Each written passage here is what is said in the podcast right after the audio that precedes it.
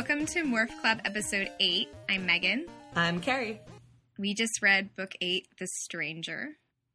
Is it? I think book eight is Oh, wait. the alien. I, I just realized. Open my notes to the wrong book. um, oh man, we, we also said I also said the stranger like twice on our, on our Book 8, The Alien. We've had like some like time trouble lately We have, books. we've had some time travel, time trouble. It's just been a whole mess, but a fun mess. Yeah, But I yes. mean, it was like these. It's not. It, we didn't get confused in a way that ruined our enjoyment of the books. We just had our own um, behind the scenes confusion.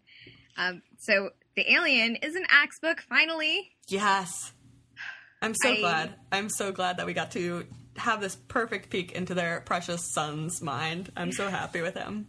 I I like I can't believe that like because I was reading about like on the Wikipedia why they they switch off between Axe and Tobias. I can't believe that they thought kids wouldn't want to read about an alien. I know it's absurd. He's one of. so I mean, fun. we know I'm on record saying literally every every single one of them is my favorite at this point, but Axe is also my favorite.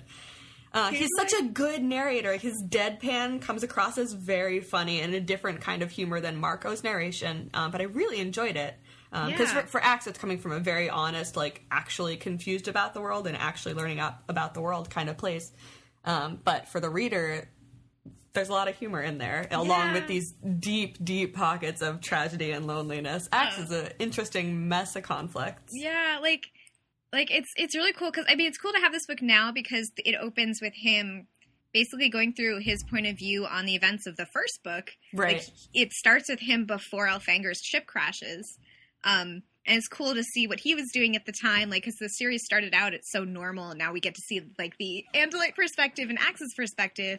But like, I would have been on board with this immediately. I don't know why they thought like aliens are cool. Why wouldn't you start with that? Yeah, and Axe is a charming. He's he's Usagi, right? In this intro yeah. chapter, he's his flaws are that he's clumsy and he loves to snack. Like he's very relatable. like I love that like before in the other books we were talking about how like Axe is like oh like he's having trouble like he's adjusting to the human morph that's why he's so goofy and like with this book you get like no he was already like clumsy and like mm-hmm. he would say the wrong thing he would sort of like tr- in he's- his mouth. Yeah. He's trying to prove himself. He speaks out of he like sp- he like like talked about in a like another Andalite like within earshot of that or within Right. mind thought earshot. Like he's just like this like he's so like endearing because he's like this is him as an Andalite. It's not that much different from him goofing around as a Yeah. human. Like that's who he is.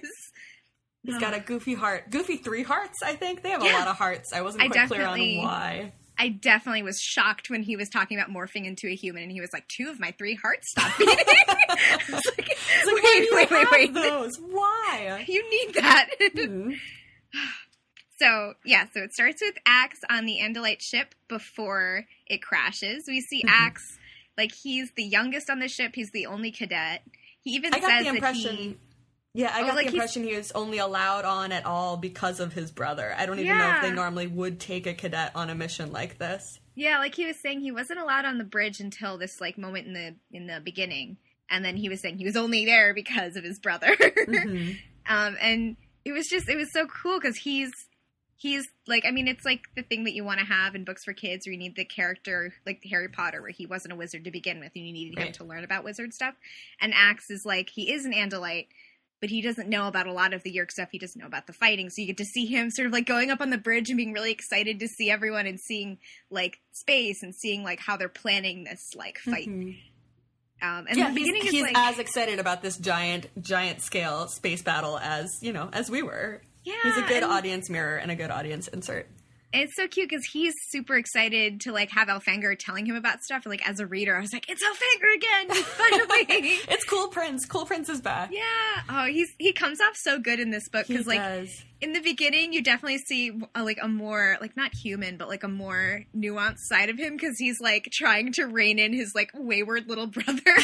he's like acts like don't run so fast or like acts Right. like stop Actually, talking stop, so stop loud. trash talking the captain right in front of him, please. You're embarrassing me. But Old- also, I love you deeply. But please Old stop. uh, hoof Ho- and tail. Old hoof and tail, which I thought was the name of that terrible cow disease And I had to go googling it. I was wrong. That's hoof and mouth, but Andalites don't have mouths, so clearly not going to be an issue. I love that that old hoof and tail. Um, what was his name? I don't remember his actual Narafir. name. There you go. Narafir, the like grizzled um Andalite captain, who's like the who is who is Elfangor's hero. Mm-hmm. Um, like I like that he he overhears Axe calling him that because Axe is like, "Do you think old Hoof and Tail will let me come down? Can you try to convince him?" And then Elfangor's like, shut, shut, "Shut up, don't!" Like he's right there. But then I love that I love that the like the higher up is just like, "Hmm."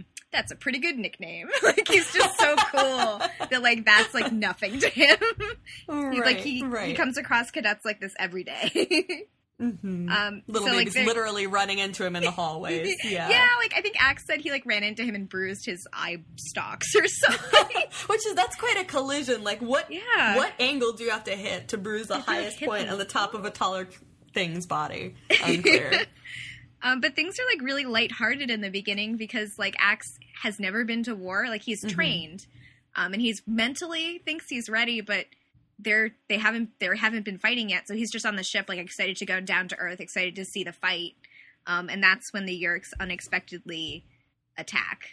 Yeah, I was I couldn't quite get a read on the purpose of the mission in the first place because even the the warriors on the bridge are super surprised to see a Yeerk mothership like in orbit around Earth. Yeah. So I don't know was- if this was just a recon or if they knew the Yeerks were around but didn't realize what a substantial presence they had, and that's why the mothership was surprising. Yeah, like I think maybe it's like something you're supposed to be like later on once you know Elfangor has like a connection to Earth. It's Mm-hmm. supposed to be like maybe he wants to check it out. Oh, oh, that But that hurts there's me. def- but there's not much of a reason given in book. You're just supposed to be like, oh, they're near Earth, and Axe is sort of impressed because he's heard about Earth, but they didn't expect to go down and fight. They expected Mm-hmm. to, I guess, just look at it. right, right. You know, admire it from afar. We learn later that in Axe's uh, Andalite school days, like they'd watched some Earth TV dramas and like listened to some Earth music. So I'm Yeah, sure he had a little bit of a tourist uh, expectation there.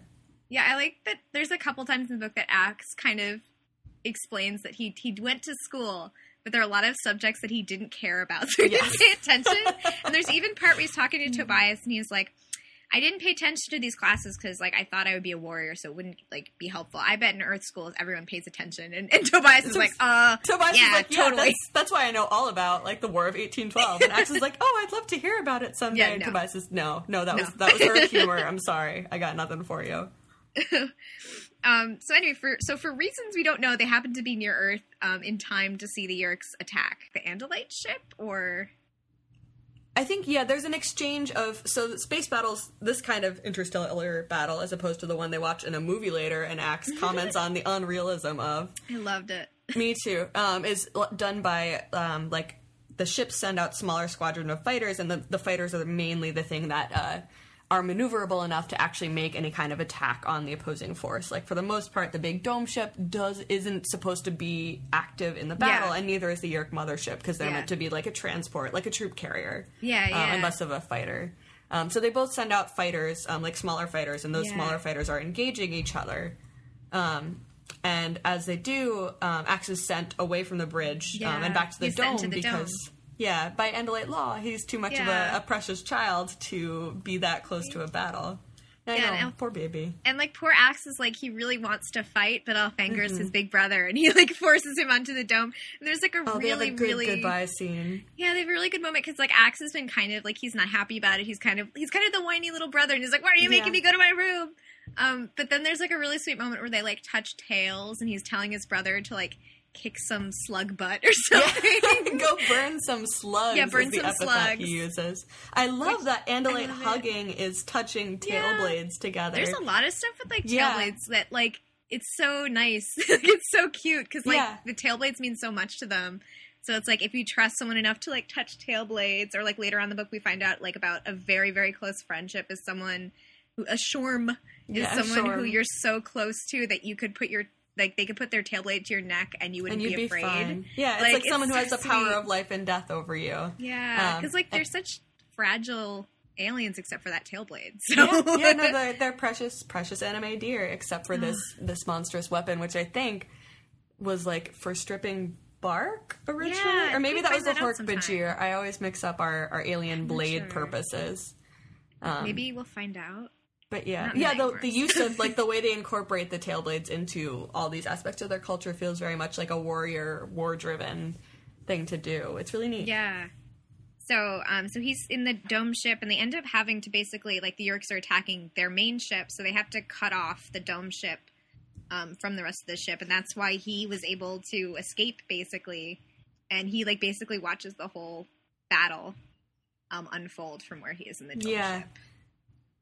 It's so it's so and I know sad, I've like been going back and forth it. on like, yeah, no, that was that was harsh as he gets to watch, you know, his not his brother at that point, but all all of his peers and the people he looks up to, kind of taken out one by one. Um, and in the middle of this, in the middle of watching this fighter exchange, I know I keep saying like, "Oh, they must be, they must be psychic." I'm just, I'm giving up on equivocating about it. All of these children are low key psychic. Like they all have a degree of it because Axe has like a premonition or like a vision of evil approaching. Yeah. Um, so I, I can't be surprised about it anymore. I'm just going to embrace the full on like, yes, everyone Yeah. in Animorphs has psychic powers. Um, because obviously this vision of evil is the blade ship, is Yeah. Visser 3's blade ship joining the battle and coming straight for the dome.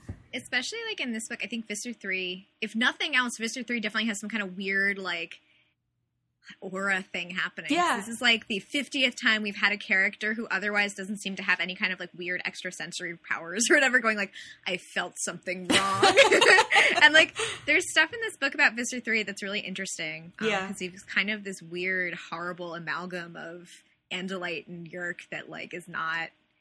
Like the Yeerks, like it's it's so interesting. Um, and they, they all call what are they all, um, the abomination? Like all Yeah. of the Andalites have a specific name for this one yeah, single solitary Yeerk that's ever possessed an Andalite body. Yeah. Um. So so poor Axe watches like he watches all the other Andalites die. He I think he's hoping Elfangor is still okay because I think he knows Elfangor went down. Um. But then his his the dome starts to fall and goes into the ocean, which is obviously where we find him a couple books ago. Um. And then we're back to back to modern day. Yes. After that like traumatic opening. And And but we get brought back in uh, with an excerpt from Axe's diary, which I Oh am God. so glad to have. What I'm, a like- treat! There are excerpts of this diary at the beginning of every chapter Mm-hmm. and they're all they're all delightful Wonderful. I just want to encourage you to go read them because Yeah. I would otherwise quote every single one of them to you, and that feels like a little too much. they're they're so good like They're very good. oh the one thing we do learn before then is that um axe ha- because he, Oh, um, his brother was killed by visser 3 he has to kill visser 3 as part of like their like honor code Mm-hmm. um, and that's like the the beginning of the book is like that's like something that's weighing on Axe. it's like, Mm-hmm. oh, okay, nothing big. He has to kill Visser three. right, right. Not a big bad or anything. Just, I mean, he's three, right? Like, Yeah. how dangerous can he be? That's probably fine. He's Ooh. just the abomination. Oh, you know, but I'm sure there are other worse terms for. Yeah, mm, there could be right? worse people. Maybe. I, I think we've met them yet, but maybe we will. So poor, poor baby brother. So yeah, his Earth Diary is incredible. Yes. His Earth Diary is incredible. The first entry, like I don't want to go into every entry, but the first entry is just Oh, but I kind of do too. Oh, I do. the first one, the first one in chapter one is that all humans walk on two legs, and he's really impressed by this. and that's, like ridiculous, right? Like, that's like the four the four sentence excerpt from his diary. like his just took some time out of his day, probably to morph like a form that could hold a pencil, so he could write in whatever like tiny Oh, book he stole from Cassie's barn. Just to write down these two legs, like not working Yeah, for me. I don't understand great. how they've made it work for the song. Yeah, like he kind of explains early on that he's thinking about his time on Earth as like, well, I'm never going to be the biggest hero because Elfangor is always going to be a bigger hero than me. There's no way I'm like Right. so. I'm going to learn the most I can about humans while I'm here, and then maybe that could be my thing that'll get people to be Mm-hmm. Impressed by me because he's Yeah, still he's like a- a, baby. Like he just wants people to a- like him. hmm I I love that he talks explicitly about that later in the book. Yeah. Uh, but yeah, he wants to be like the human, and the anthropologist. Yeah. Uh, I wonder when do you think he started writing this diary? Do you think it was like at the start of the book or after the events of this book took place? I don't know. I like. I kind of felt like he was mentally thinking about it, but there's definitely Mm-hmm. a part in this book where he seems like he decides that he's going to really keep track of his thoughts on the humans. It's not just that he's going to wait it out with them. He's actually Yeah. going to like learn to be like them. Um, and I think a be lot an of active participant in it. yeah. and a lot of his like narration in this book is sort of framed as if he's trying to explain like like the way he talks about things is definitely like he's trying to think of it in terms of like if I was explaining it to an Andalite, like because I think some of it is he's confused by things, but there's some stuff where like he's talking about um the the families that he's met. Like he's met Jake's family, he meets Cassie's family in this book, and the way he kind of talks about like human families, like, Right. like I don't think they're that much different from and like from No, what we've seen no. of you and your brother, but I think like his voice in the book is someone trying to explain as if he's try- like he's trying to have that like Jane Goodall like level Yeah. of like I have learned these things about the humans. Let me tell you, which is like really cute. observation. Yeah, and then the other, I like that. That feels like a much more upbeat reading of it. Um, I had in my head the whole time, or I guess after finishing it, I looked back on the book with the lens of like, this is him trying to justify himself to like a war crimes tribunal, like somewhere far, far down the Oh, line, yeah. which made it all take on like an extra awfully Yeah. tragic layer on I top was- of these carefully observed like little notes on things like family structure on what humans do for fun on like voice inflections Yeah. I was really like I think I was looking at them as hopefully like in some like timeline where things work out okay, this Oh. would be a book that people would find helpful in like like Yeah. Andalites would Right, be when like you go to look Earth at to, Axel like- book. right when you go to earth to try out all the cool morphs Yeah. and hang out with your human friends like Yeah. first make sure to read like lonely planets axe guide Yeah, or if like nothing else, here's this relic from the fight that Earth had. Oh, Like, right. so like there's be some way of peop- of like Andalites, I guess, to remembering like he- like I was just like I hope this actually is a thing that other people read because I think it's Oh, interesting seeing Axe's like in fiction. I want other people to know about Axe's opinions. Aw. that's the most metatextual meta fan fiction idea Yeah. i've heard in a while and you have to write it now i'm sorry oh, that'll be my new my magnum opus. Good. um. So. So we see he, he's he's still like he's pretty much used to Earth. He kind Mhm. of talks about like animals he's seen.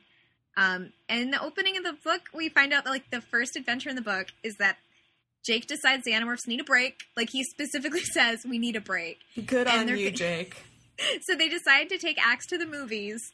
Um, and he can't stay for a full movie, but he can watch a bunch of it.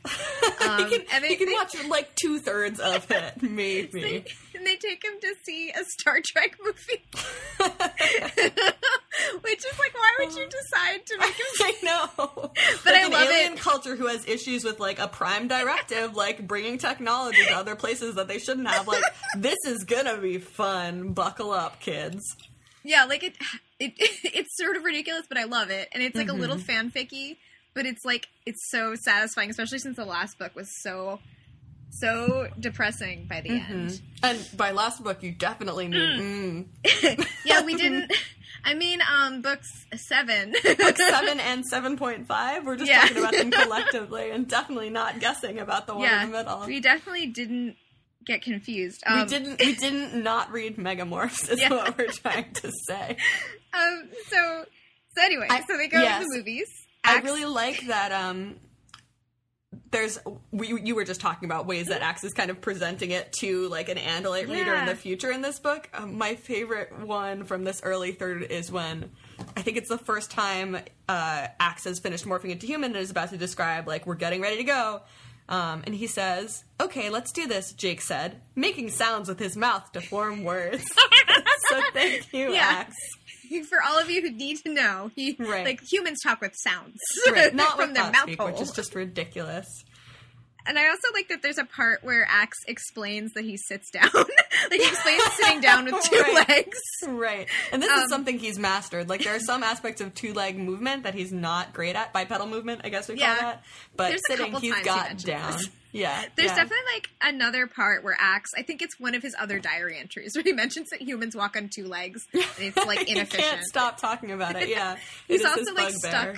He's also definitely stuck on clothes and Yes. how he doesn't understand why there need to be different clothes for different things, and he Mm-hmm. doesn't understand which ones he's supposed to be wearing at any given time. And he's even like, humans are not the only alien race to wear clothes. But of course, Andalites don't wear clothes.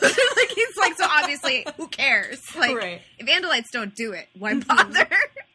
um, so yeah, so they go to the movies, and it's so nice, and they they definitely mention something from Megamorphs, but otherwise, it's as if that book didn't happen. Yeah. Um, So, you know, now we're just in break zone. We're in cool movie Yeah. break. We're on like a little like a little filler episode for about a third of the book, and then things Mhm. get real. Um, so yeah, so they go to the movies, Tobias calls him Axeman. Yes, just a nickname he has for him sometimes. They Um, put him in, Rachel like, a chooses his outfit. Yeah, which is yep. They dress their son. They dress their son for his first day of school. It's amazing. And they even like they even are like, we need to know which dressing room is like the best one. And, Rachel's like, I know the best dressing room in the mall. if you go into, I think it was like Nordstrom or something. Nordstrom's, They're big yeah. dressing rooms. If you're in trouble, you can go change in there. um, Oh, thank you, so Rachel. sweet. So they go to the movie, and there's like a part during the movie where he's saying like some of the aliens on screen look like, and I think it's the Klingons. He says Yeah. like, and on Jack, on I'm just gonna. I'm just gonna let you wrestle with that one. I'm not even gonna try. Um, yeah. So anyway, so there's some kind of alien that he claims looks like another kind of alien in- that's real. which it's is like, a throwaway line. Yeah. yeah, which which was Um, like both bizarre, but also I was like, I love this. I love this. Yeah. Like, like we already mentioned um, Galaxy Quest before, but it's very But yeah, it's Galaxy the same Quest. kind of yeah of like oh did this did you mean to do this because Yeah. this is actually something very true.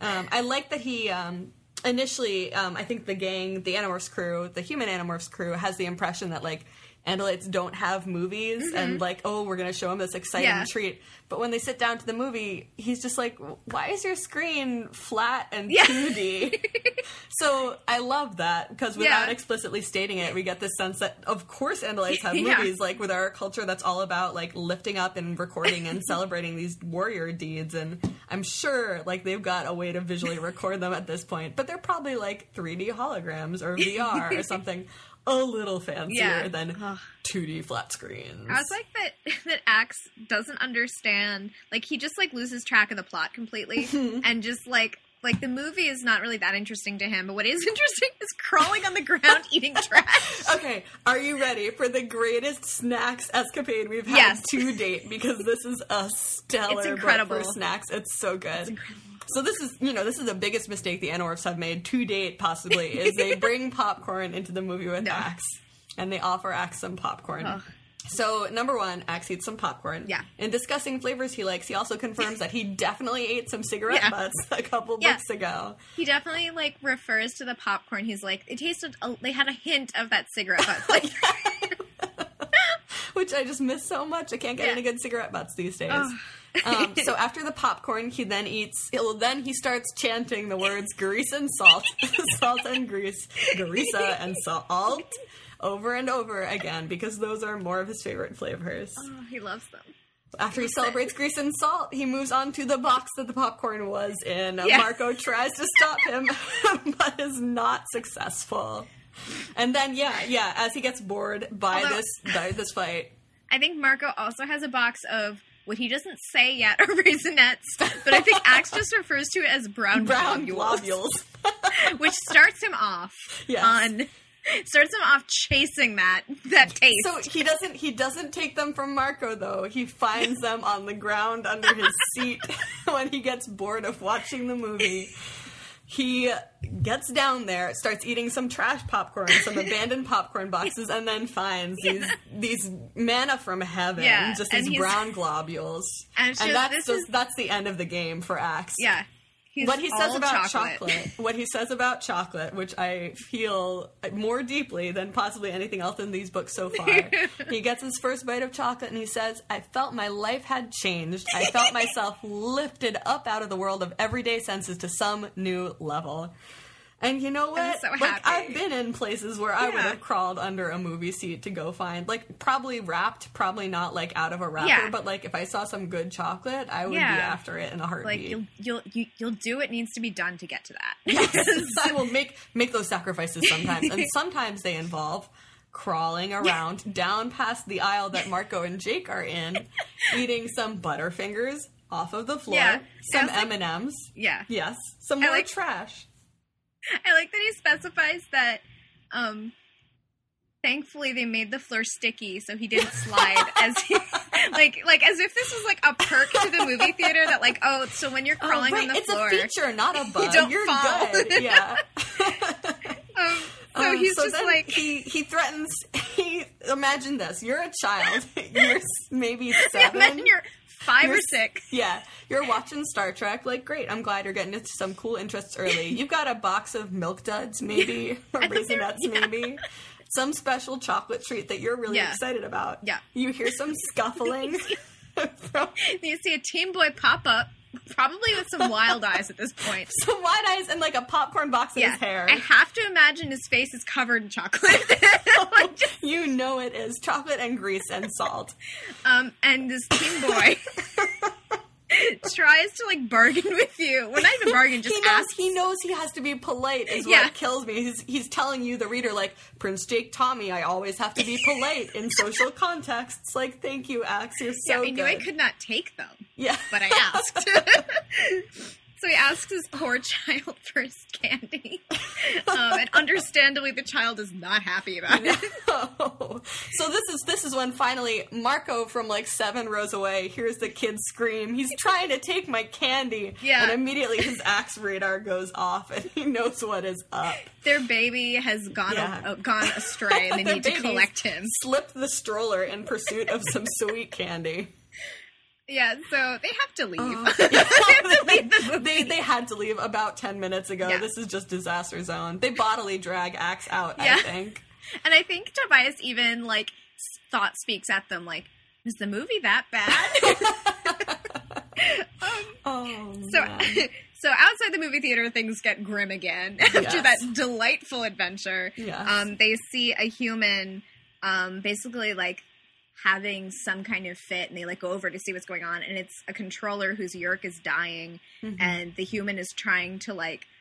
Basically, trying to warn everyone about Yeerks, but obviously, if nobody knows about the Yeerks, it just sounds like someone who's like in need of some like help. having an episode, yeah, yeah, Yeah. and, like need, needs more care than they're getting. Um, yeah, so so um Jake and Axe and Marco are sort of unsure of what to do and um they are basically trying to figure out why now the Yeerks are suddenly affected by the events of what in this book are stated as like book 7 is supposed to have happened a couple weeks ago yeah, and they So- didn't notice too much of a difference but suddenly now the Yeerks seem to be having major problems um, that they aren't sure why this is happening Mhm. and basically this this former controller whose Yeerk just dies in front of them um, gets like like other existing controllers come come in and sort of I think they kill him I think they aren't sure Yeah, of what happens They, first, definitely but- kill him. Axe knows what's up, but none of the Yeah. other Animorphs do. And Jake, so all the other Animorphs are really celebrating, and Jake, I think in particular, is feeling vindictive and Yeah. like really glad to see that someone is going to be free of a yeerk, and they're all also kind of blowing it out of proportion. Like, oh, this is it. Like, this is it. People are going to know. They can't Mm-hmm. Stop this. They can't stop people from realizing that something's going on.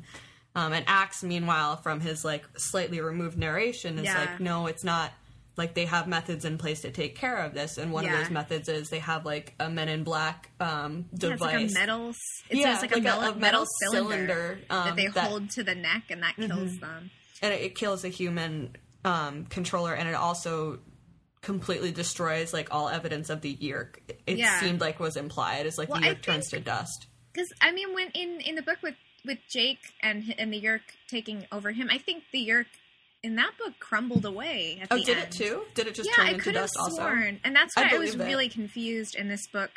There's multiple times when all of the human animorphs are thinking like, like finally people will figure it out. Like Mhm. they'll get that dying Yeerk, and then they'll show everyone. I'm like, you saw a Yeerk come out of your ear and then crumble away. Like I'm Mhm. 99 percent sure that happened. No, I, So- I totally believe it. That feels like a weird, both like a, a weird alien thing and like a, let's cut down a little bit on some of the terrible carnage Yeah. that we're writing into these books. Strat.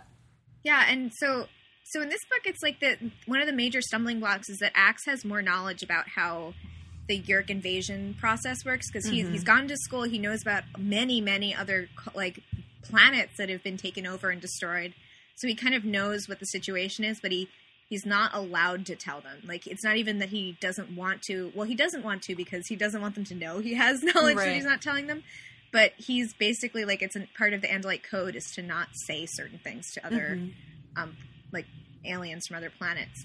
Um, And he starts referring to at this point um, Seerow's kindness, Yeah. which is this law that's going to come up throughout the book that he's not revealing to you, Yeah. the reader, um, Yeah. yet quite what that is. But you get the impression that it's like the first rule, the first thing in the Andalite honor code, like that they learn is this is a law is that we cannot break. thing. Yeah.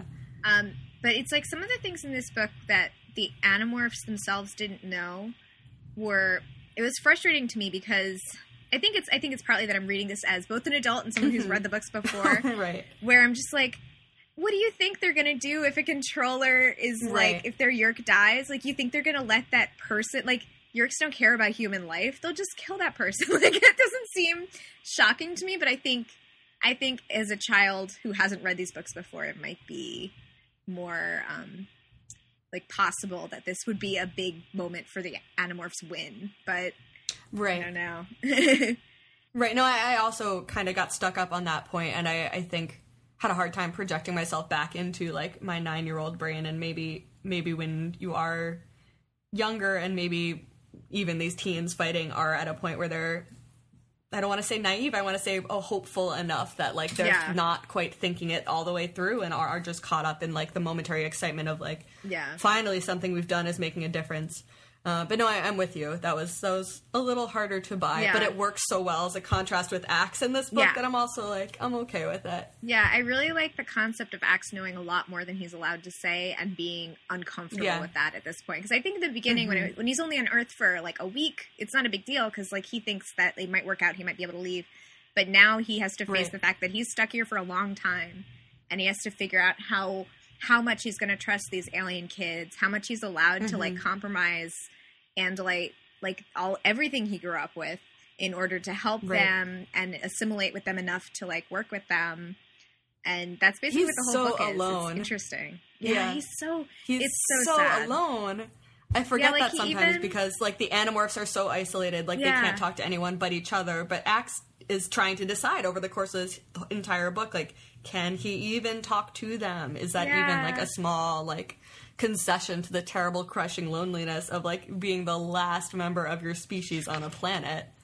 it's it's so it's so it, and like there's parts where he's like there's a lot of him there's certain like rituals he's supposed to be doing. Like i think as a cadet um he's supposed to be doing every morning. And he said like as when he was when he was on andalite planet when he was on the ship he kind of didn't care about it. It's like the the pledge of allegiance like you know like it's just sort Yeah. of thing you're supposed to run through and technically it means something but you're mostly just trying to get through it because you have to do whatever um, but like since he's no longer like that's one of his few connections left, so he's doing all these rituals by himself in a hum in like Cassie's field, and it's so sad Right. because like like he says to the narrator like I normally don't care about this, but Right. I don't know, I felt like I should do it.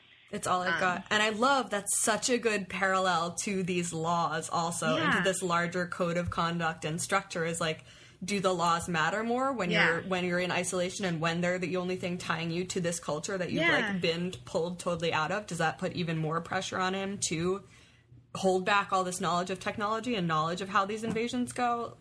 It's hard. It's hard to be a solo Andalite teen. especially since um, later on in the book he talks a little bit more about how in Andalite culture there's always a hierarchy. Like especially Yeah. for him, a cadet, there's always like people in front of like there's people higher up than him, and then there's people higher up than them. Then there's war princes, and they're adhering to all the laws. Mm-hmm. So it's like you never are trying. You're never going to wonder what to do because there's going to be someone like ahead of you in the hierarchy telling you what to do. Mm-hmm. So he's a teen and he's like an Andalite left to his own devices trying to figure out what the right thing to Oh. do is and there's no one to tell him yet. So he's like fumbling his way as best he can, but Mm-hmm. what I thought was really interesting was at this point when he's talking to Jake and he's trying to play it off like nothing's happening. This is one of the few times when he doesn't stutter at all. He doesn't mess up his words. When like Jake is saying like, "Yeah, this is so great. Like I think we're finally making a difference." And and Axe just goes, "Yeah, great." And this is like one of the few times when he just Oh. like Oh, Axe. when he doesn't play around with his mouth Yeah, sounds. Yeah, you're totally right. time. It's like here and then the couple other times when he's explaining um, like a, a technological feature that Yeah. he's worked on, like when he's talking about the software that he generates out of nowhere later on in the book.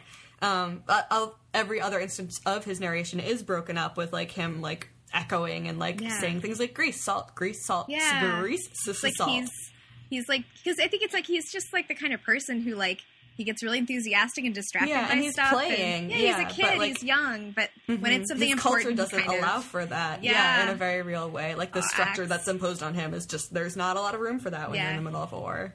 I think also like even if there are like because we we learn a little tiny bit about Andalite culture outside Hmm. of um the like war machine, I guess.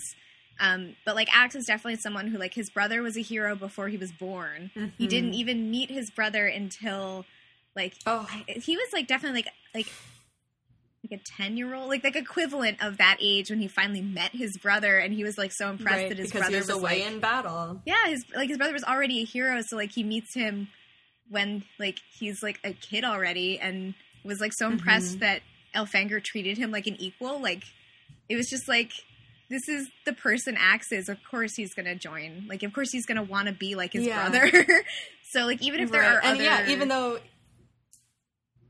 other routes, yeah, Yeah. Uh, Elfangor casts such a long shadow, but he's so warm about it. You know, it's not an oppressive like you can never live up to me. It's yeah more no like, he's like I have this entire legacy, and I want you to stand here beside me. Yeah, it's like there's multiple times where Axe either says like I can never live up to Elfangor's legacy, or is Mhm. just thinking about Elfangor or thinking about how he's always going to be better than him, and it's heartbreaking because Yeah. like that's so much pressure on Axe, who's just like a kid. Like he hasn't had time to figure out what he's good at because he's a kid. like I think he says Mhm. somewhere that he's not good at anything. Like he's like I'm not like yeah. Elfangor, I'm not good at oh, anything. But you're so Axe, you're- young. like you're gonna figure it out. It's okay. Um, But Mhm. that's part of why in this book he's he's kind of figuring out his thing. Yeah, and this whole book really is about like the weight of a legacy, like the importance of trust and kind of balancing like what's imposed on you the way you're raised versus like what do you do when you're put into a situation that Yeah. challenges those rules. And also about about snacks and you know and teen snacks. troubles, you know these fun fun late topics Yeah, that we like to get into. to have friends. Oh my god. Oh, the end yeah, no, this is a perfect like a shonen So friendship sweet. story. I yeah, it's like it. it's like in anime when they have like a nakama. It's basically that. Yes, It's- It's- it's- they are comrades in arms, like in a very literal sense. This is their this is their combat squad. Um, I love it. So we find out that Axe knows what rattlesnakes are because he he finds one and acquires it. Yep. um, and then they they decide that Axe should come to school with them. I guess just for fun because they think it would be cool to have him come to school and learn about human culture by going to school. um, and Right. they're and like, from Axe's point of view, like this fits with his like, oh, I want to learn more about Yeah. the humans. Um, and as we're talking about this, like the more we talk about like, oh, Axe telling the narrator, oh, I want to learn about them. I Yeah. wonder how much of that is him convincing himself like is he writing this in the moment is this him convincing himself like no i can't get too close because that would destroy my Yeah. like unbiased observer um, Yeah. role that i'm taking on Yeah, Um, but yeah this- so he's also on board with the school plan Yeah, because at this point, there's I think he brings up the Shorm thing at some point pretty early, and he says like, "Oh, of course, I could never Yeah. be, I can never be that close friends with any of them because they're aliens. Um, but I I do like them a lot, but we like I can't be that Yeah. close to them. Um, and then but course, Tobias and Tobias in particular, Yeah, yeah, and Tobias in particular, he brings up like, right, we're both separate. We've both had to keep secrets. Um, Yeah. we're both kind of isolated, even among our peers. So maybe we could be two sh- true Shorm Yeah. if he weren't an alien. Yeah, Yeah. Oh, it's it's like it's Mm. so sad that he has these like self imposed reasons to not, yeah. but it makes sense. Like, um, so yeah. he oh, but Axe, it's hard enough. Axe, it's hard enough to survive middle school Yeah. as Oh a human my- teen. oh Like my you don't need to give yourself more reasons not to make friends. So, so yeah, they Oh. decide to bring him to school, which is a terrible idea, but I love it. Um, and this is like oh, it's great. this is this is in the '90s when you could just bring someone into your school and it was fine.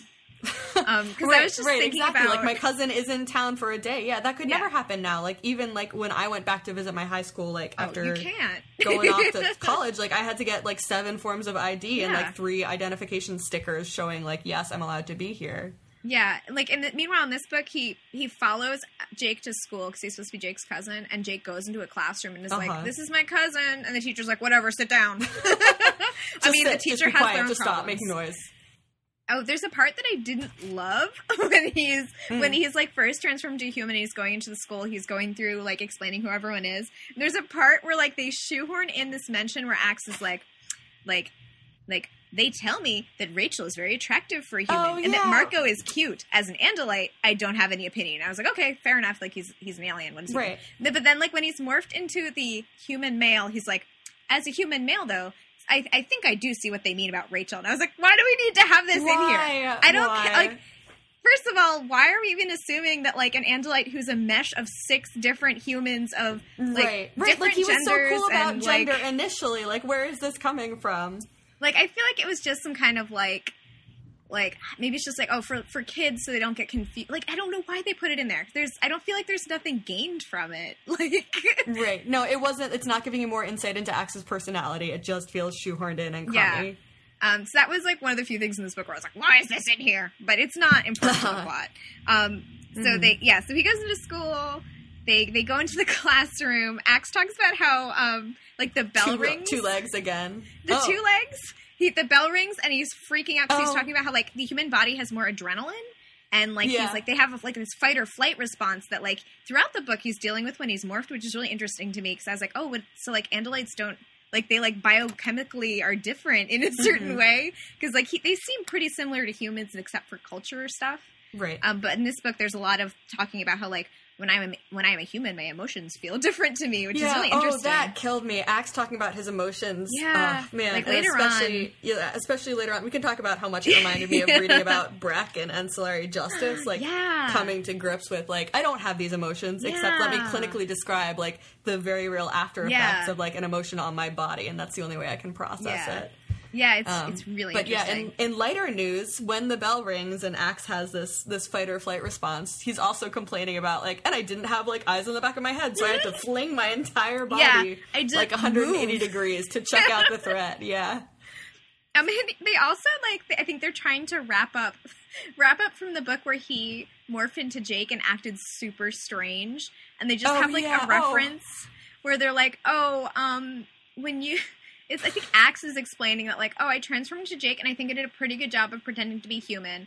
Although Except. I was told I was told that like like Jake's parents took him to see a doctor to make sure he was okay because he was acting very strangely. and I was like, uh, okay. he, just, he ate so many potatoes that they were genuinely concerned for his for his welfare. But otherwise, I was fine. I'm very good at being Jake. Yeah. I'm stellar. Yeah, he's super good at being a human.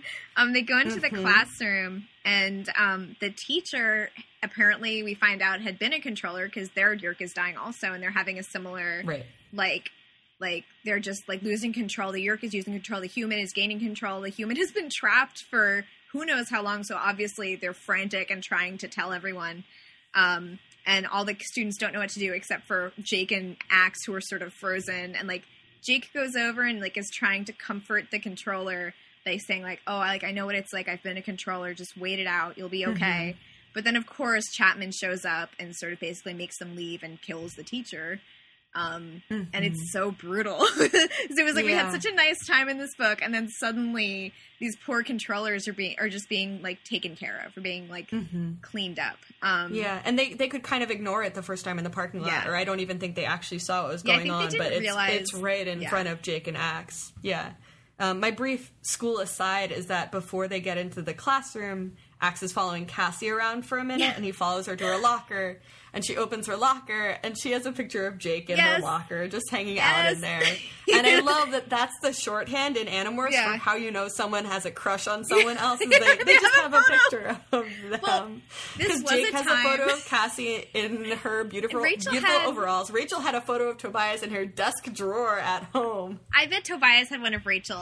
Oh, you well, know, yeah. you know it. You know it's true. Um, I'm this, sure he's like lining his bird's nest with like scraps of Rachel photos this is like a time where like if you had a photo of someone, you would have had to go out of your way to like yeah, get it absolutely. Somehow. Like you couldn't just go to Facebook right. or MySpace and download one. Like right. you would have to like get your yearbook and cut it out like I think Rachel did, or you'd have to know them well enough to take a photo yourself. Right. So right, and then like send a really single funny. photo to be developed, and like yeah, that's gonna raise some and questions. And then take care of it because you only have one copy. Mm-hmm. yeah.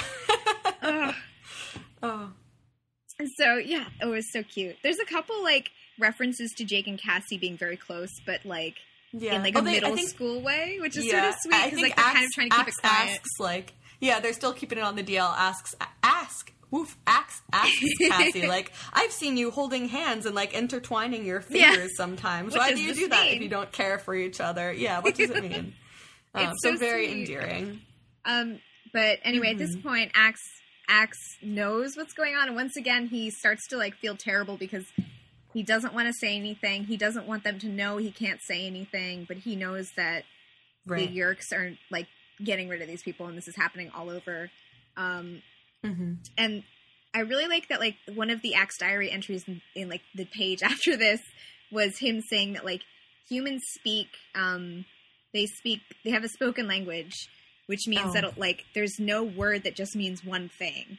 They're very subtle like race of creatures. And I was like, that's so interesting because Mhm. for the Andalites, they always think through thought, or they speak through thought.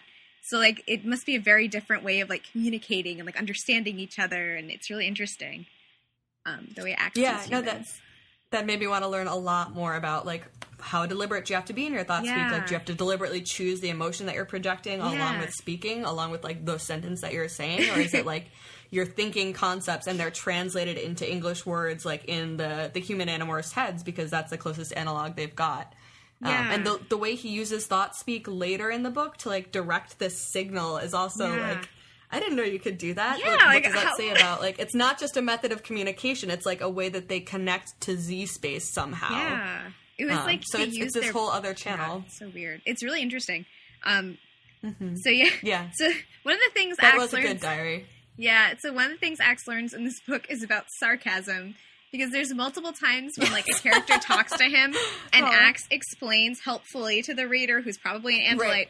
I believe he was using sarcasm because Yes. when you think about it, like Oh, for an there's one time Andalite, Tobias calls him on it. Tobias is Yeah. yeah. No, that's a that's a pretty advanced concept. It's Yeah, like I mean- words that don't just mean their surface level meaning, and then the inflection and tone of voice Yeah. also alter it. Like that's hard to code. Yeah, like there are humans who have trouble with it too, and like if you're an alien from another Yeah. culture and you're already you're already out a fish out of water, and then you also have to figure out this like weird way where humans say one thing and mean something else. Like, of course you're going to be confused, but he catches on very quickly. He's already like, I Yeah. think they were joking with me. um, Oh, Marco must have been a nightmare, right? Oh my Marco's God. just like a sarcasm factory. Because like I know they end up being very good friends. So I'm like, how did Yeah. that happen? because at this point, I feel like every conversation they have is Marco like being sarcastic and acts sort of good naturedly going along, but also believing him, and then Right. obviously believe like realizing he's been tricked every conversation. Um, right, so he, but only a couple sentences onward from there. so he and Marco have like a little hangout, um, and he goes to Marco. They're, they're supposed to like go to the bookstore, I think, because I think they start to realize that Axe is. He seems like he's maybe hiding something, but they figure like, well, we should go to the bookstore and show you some cool books. Um, Right, like they want to draw him out, um, Yeah. kind of openly, trustingly. And Yeah. Marco talks a little bit about Marco had wanted to do it, like, oh, I can totally, yeah, like, to trick him. you know, I'm I'm this great social engineer. Yeah, I can trick him into doing it. And Jake pushes back, saying like, no, let's just show him how Yeah. open and trusting we are with him, and then he'll voluntarily start to tell us about like. What's what do you Yeah. know? Yeah, what do you know that deal? we don't know about this Yeerk invasion? Like, what's going to happen? Yeah. what's going to happen to us? Yeah, Yeah. So, but they're they're going to go to the bookstore, but instead they have to detour and go back to Marco's house because he forgot his money. Um, Yeah. and we we see Axe like he goes into it's Axe just he's like a small child. Like he is. this is his personality. Like it's like even as an Andalite, he's like this. Where it's like they go into the house. Marco tells him like, "Hey, buddy, stay put. Just stand Don't here. touch anything. If my dad comes, my dad might be here. Don't say anything weird. like just yes or no answers only. That's Yeah. it. Yeah. Yeah. So Marco leaves the room, and then Axe immediately goes over to a computer, sees what he thinks is a game. And this is like Mhm. what sticks with me is I'm like, I understand why he thinks it's a game. He's an Andalite. What does he know? Right. He sees like a program and thinks that the game is that you correct the program. Which, because like he's like, oh, it's so so, what are it's- Indolent games like? and he's like, oh, it's so simple. It had to be a game for children. Which, Ugh. okay, okay, given It drove that, me up a wall. It drove Yeah. me up a wall. It's like I suffered through like several CS classes. Yeah. Like, please, Oh Axe, where were you when I was in a lab at like three in the morning, like trying to find like a misplaced semicolon? Please save me from this game. I also originally thought Ugh. this might be a Microsoft Word document, and he was just messing with like paragraphs. Like, oh, look, look Um, at this pseudocode. I bet I can yeah. fix it. Yeah. Oh, I Um, see the green wiggle. This means something must be true. um, but no, it was. Um, we find out later it's a computer program, um, Yeah. and Axe thinks that it's just a game, which I'm I'm on board with that. That makes sense to me. The fact that he goes over and plays someone else's game in their home is what kills me. I'm like Axe, that's so bad. That's like, so are- rude. That's so rude. you You, learned about politeness. Like, what are you doing? Are you just so used to being like the Andalite prince's little brother that you just Oh. like do it? Like I was like trying desperately to spin this into something that made sense. It wasn't just like we need to have this happen, so we have to have Uh-huh. Axe be a little bit goofier than usual. Um, So anyway, he messes with the computer, but it seems like everything might be fine because like he does whatever he's supposed to be doing. Like he like finishes He wins messing with this program. Yeah. And then poor Marco's dad shows up and is just sort of like, "Oh, hey, are you one of Marco's friends?" Because Marco isn't in the room. It's just this strange child. Um, and then Marco's dad is like, "Oh, so what's your name?" And I kind of, I both loved and hated this exchange, which is Yeah, like, no, "Who's it's on just first? who's on first. Like it's just the who's on first sketch. Yeah. Because he asks Axe's name, and Axe has been told to only say yes or no, so he says his name is no. And then Mhm. Marco's dad asks, "Wait, that's your name?" And he says, "Yeah." Like it's like this whole like two or three page exchange Yeah. of like who's on first. Um, but I think for a little kid, I think I probably was laughing very hard at this. Oh, when I was- yeah. Oh, when for I was sure. eight. Um, anyway, so they go to the bookstore. They get Axe an almanac, which he loves. Oh, he loves that so much. It It's gives so him it gives him access to all the animal facts Yeah. his little heart could yeah, ever desire. he has animal facts. He learns Mhm. about human tech, which is really interesting because at this point, like he he didn't know. Like, I mean, what like oh like what thirteen year old is going to tell their new alien friend like, Right. well, we learned how to fly in the year nineteen eighteen before like like who's going to tell him that kind of stuff? I don't like. I wouldn't care, but he's looking through this this encyclopedia and he realizes that humans advance very quickly. Like considering how far behind they are to Andalites, they like they're behind, but they're moving very quickly um, in terms of technology. So he eventually starts to think about this, and he says later on in the book that he thinks that the reasons Yeerk, the Yeerks picked Earth was not only that there are so many humans that they're that they'll be easy to trick, is that humans advance so quickly that if the Yeerks didn't come in and take over now, they might be a threat to the Yeerks Mhm. later.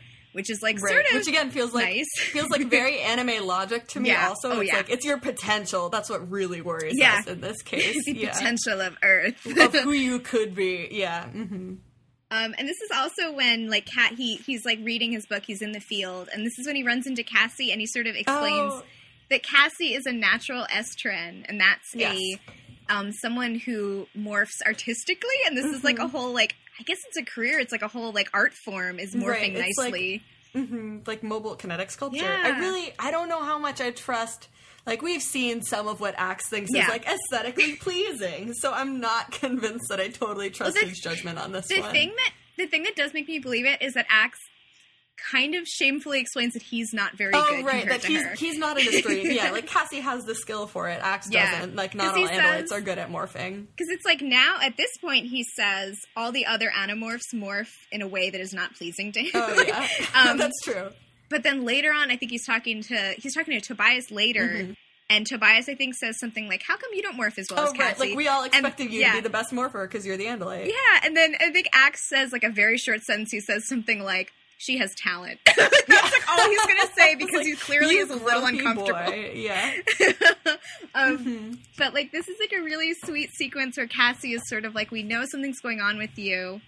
Um, like Mhm. we want to help you out. We know you're not telling us stuff, and we're not happy about it. But you're our friend, and we want we like. She even says like, "We we think you're lonely," Yeah. Um, oh. and like they like they have a meeting, and they basically tell Axe that um that he messed with a space program that Marco's dad was working on for work.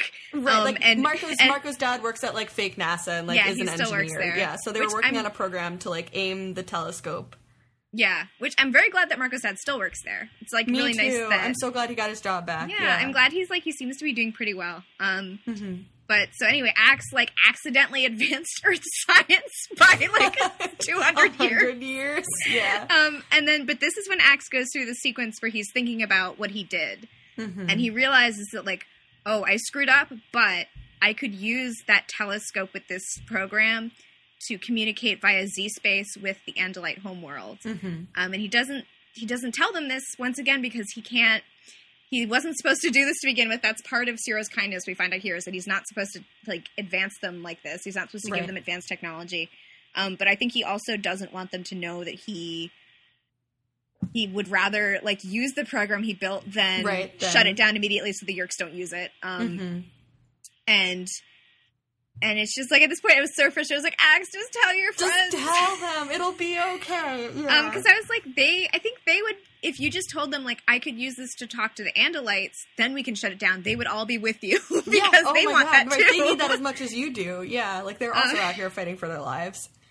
Um, and but he basically leaves the meeting, and he sa- he says a sentence that is so heartbreaking to me. Oh. Um, later on, when he's still thinking about it, and he says, "Sometimes I hurt from thinking about my home," and it's just like, oh, Axe. this boy.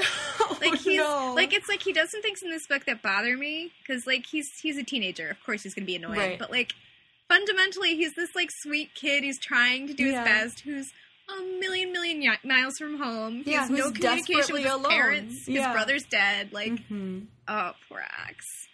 Um, and this is where he starts to he talks about like when he met Elfangor the first time and why he wants to Mhm. follow in his footsteps. Cassie shows up.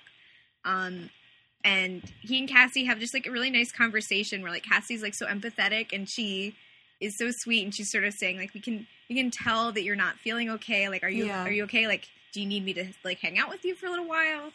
Um and Axe is sort of talking about I think this is what he's telling her about how fast humans have been like developing Right, like the, the time difference between like first uh, flying craft and Yeah. distance to the moon, and yeah, because I think he's he's sort of he doesn't Time directly tell her, but he tells the like the reader that like it took Right. Andalites a lot longer. right, like three times as long between Yeah. like airplane and moon landing. and he he's and he says something about I think he's talking about why Yeerks picked um Earth and like why like the Andalites like so it's he's talking about alien species and he says every species carries some terrible guilt and he Mhm. doesn't Oh, really want to say anymore but he's definitely thinking about Seerow's kindness as, Yeah. as he is the entire book um and he and he ends up going to Cassie's house for dinner which well, is first so he, sweet He morphs into Jake. yeah he morphs into Jake and he's Which like is- I, I could be Jake right. No problem. I was Jake for three days. It was fine. This is so self-sacrificing of, of Cassie. Like, yeah Cassie wants her parents to like Yeah. Jake, and she knows Yeah. Axe, like and yet she invites him in disguised as Jake. I also did wonder if after this chapter she had to call Jake to debrief him on right. like this is the dumb thing you did. next time you come help muck out the stables, just so you know, um, my dad might make you have super spicy chili again because last time Axe was here and he pretended to be you and he loved it, so you're Uh-huh. gonna have to pretend to love it again. Sorry, bye. Sorry. Oh man. So yeah, so this is a chili interlude, and I, I read this, and then as soon as I finished this book, I literally like dropped everything, went to the store, and spent my entire day making chili, and it was really good. So thank you, Axe. Good. Thank you, Animorphs. It was delicious. I was Um, like before the chili, we see Axe's diary and he he gives a rundown on some of his opinions. on oh yeah. Um, first, Earth, Earth music, not good. He doesn't like it. nope. He's terrible. Second, things he does think are good about Earth: cinnamon buns, Snickers, hot peppers, and, And the refreshing beverage vinegar. Just like I oh, love oh, this so boy. good. I love him so much. This is I also like this chapter was really funny to me. Yeah. And I don't know if I was just punch drunk on Animorphs at this Yeah. point, but like I could not stop laughing through I this felt chili like this scene. chapter. This chapter was so like this exchange in this chapter, which is literally just acts as Jake having Yeah. chili at Cassie's house, was so, So much good. funnier to me Yeah. than the try hard sequence of the Who's on First Oh yeah, section no, at Marco's me house. too. Me too. And I think that was definitely supposed to be the funny like little bit, but Right. this is so much funnier because it's like amazing. such a natural place because it's just it's just it's just Axe being given. my notes. I'm because Axe is given the spicy chili, Cassie's dad is warning him like, "Hey, Yeah. hey, Jake, just just so you know, this is some really spicy chili, spicy. But it's really good." So Axe is like, "Okay, I'll eat it. It's food." So he eats it, and he even like says like it wasn't as delicious as chocolate, but it gave him a whole new sensation. Right, and as, as we've discussed, Axe is super into like different flavors, not just good wants- flavors. the flavor. Right, and, and I mean, to be fair, in this case, like hot spicy chili sounds amazing, but he's Yeah. like eating it and like he's telling you like water dribbled from Yeah, my he, eye t- duct. he said he was basically like crying, and but he loves it. And like, there's even a part where Cassie is like, "Hey, maybe you should calm down and not eat so much chili." And then her dad's like, "There's plenty," and then is like, "I will eat yours." that was what killed me. It's, Yeah, it's that was, like, Cassie, the funniest Cassie says like you don't you don't need to have you don't need to have so much chili, and he just screams in her face. I'll eat yours. I also like that his first just- reaction, Yeah. his first reaction to the chili is, "This is a wonderful food." And like Oh, but meanwhile, it's, just, it's it's not Axe as his like weird like human morph. It's Jake. It's Jake Yeah. saying all these things, which is even. the best part also is I feel like Oh. Cassie and Cassie's parents don't seem to notice that much of a difference. right, like how is Jake normally around her parents? Is he Yeah. just so quiet and like shut down and nervous that like they have no Yeah, comparison to go on? Right. That's so like they've sweet. literally they've literally never heard Jake speak before, and this is the only reason why they're fine with it. Well, there is a moment where Cassie's dad, like after dinner, they like watch TV, I think, Mm-hmm. and like Cassie's dad, I think, is trying to be like he's trying to be nice. He's trying to find something that Jake is interested in. Oh, their Um, small talk was so good. So he asks if he thinks that Jake thinks if the Bulls will go all the way, and Axe, Sports watch. yeah, sports Mm-hmm. It's watch, basketball. sports watch. um, Axe does save it because he clearly has no idea what the Bulls are, but he does go. I know the Bulls are a sports team in Right. addition to being an animal, and he goes. I do think they will go all the way. And then he changes the subject to something completely different. Yeah. Oh my god. Yeah. No. Axe pivots from there. He's like, it's great. He's got the structure of He's like trying. a human conversation Yeah. down. Like clearly, someone sat down and was like, okay, like when you have a conversation, Yeah, it's an exchange to- of ideas. You want to draw the other person out by asking questions, and like. He's got that, but he's missed the part where you Yeah. want to like talk to something that's interesting Yeah. to them, like find Yeah. out what they care about. So he's just like, I'm going to frame this axe fact from an almanac as a Yeah. question. what do you think about like ground microscope lenses? Aren't they fascinating? It's That's like it. it's like he's it's so sweet because he's definitely trying, and I'm like, Yeah. Mm-hmm. you know, you're doing a pretty good job. You're doing definitely better than I would do if I was printing to be an andalite. So, True. um, but on the other hand, oh honey, Yeah. oh no, Oh, and and imagine Cassie like her parents look at her and Yeah. are like, "Really? Like this boy? Yeah. Like this is the one I- you're secretly holding hands with?" yeah. I do think they said that Cassie's mom like they're watching TV and and Axe is still describing stuff as if he's talking to like and like Mm-hmm. he I mean he's talking to the reader, but he's also kind of framing stuff as if this is completely bizarre to him. Yeah. Where he was like, and then they sit together and they watch the television. In Jake's home, the father was the one who fell asleep. But in this one, the mother was the one who fell asleep. It is. It's David Attenborough's like human Yeah. human planet studies. Like, yeah. oh, Axe. Um, but I, I do think the mom says something like, "This boy is." Oh, like, yeah, like. I think she says You're like totally she doesn't seem like she's mad about it. She's just like, She's just "Man, like, this right, he's he's a character." Yep. Um, so and then at the end of this like adorable night, Oh, Cassie we, walks take him a back to the sharp field. turn into heartbreaking. Oh yeah. this is Although where this is where this is where. Okay, you're right. Sorry. first Cassie gives him a quote book, but then Yes. things get heartbreaking. Yes.